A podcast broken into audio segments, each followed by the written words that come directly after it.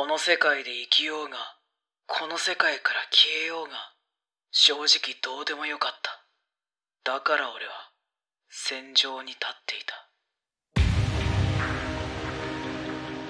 とにかくとにかく深い話です作中に出てくる全体的なキャラクターの人物像、ストーリーの展開、感情の流れなど、いずれも大作のアニメ。それを連想させるようなストーリー展開をひしひしと感じました。今回キャストを聞いてまたねこう身震いするブルブルブルっと来ないわけないじゃないですかこの作品の第一印象は、ボイスムービーだなと、そのくらい設定が細かく細かく描写されていて、すごいなと。出てくる登場人物全てが主人公であり物語を振り返った時にこう何とも言えない深い余韻が残りました。本気のラジオドラマをコンセプトに作った作品。これが一番伝えたいことです。アクションなのかなサスペンスなのかなと思いながらもこれはヒューマンドラマ要素っていうのがすごく色濃いような感じもいたします人間らしくて美しいです私がもし登場するキャラクターのこの立場だったらどうするかななど考えさせられていや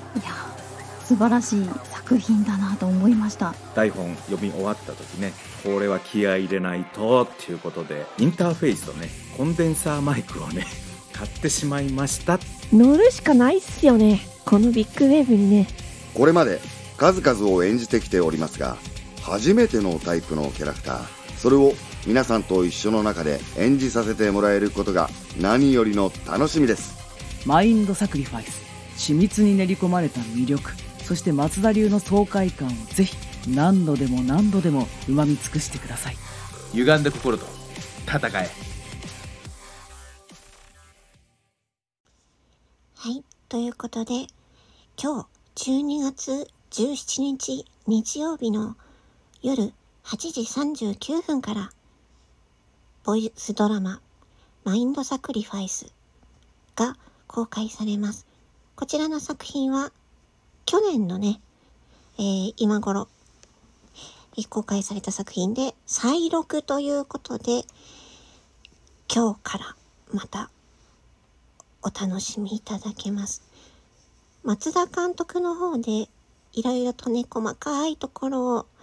修正したりとか、アレンジされているそうなので、一回聞いた方も、また今日からずっとね、えー、17、18、19、20とマインドサクリファイスがずっと続いていきますので、ぜひ、えー聞いていってください。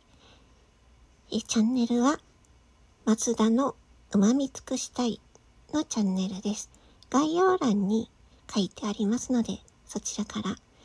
えー聞いてください。私は、ミレイユという少女の役で出演しております。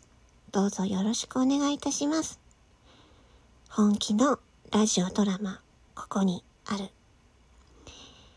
それでは、イオンチーでした。バイバイチー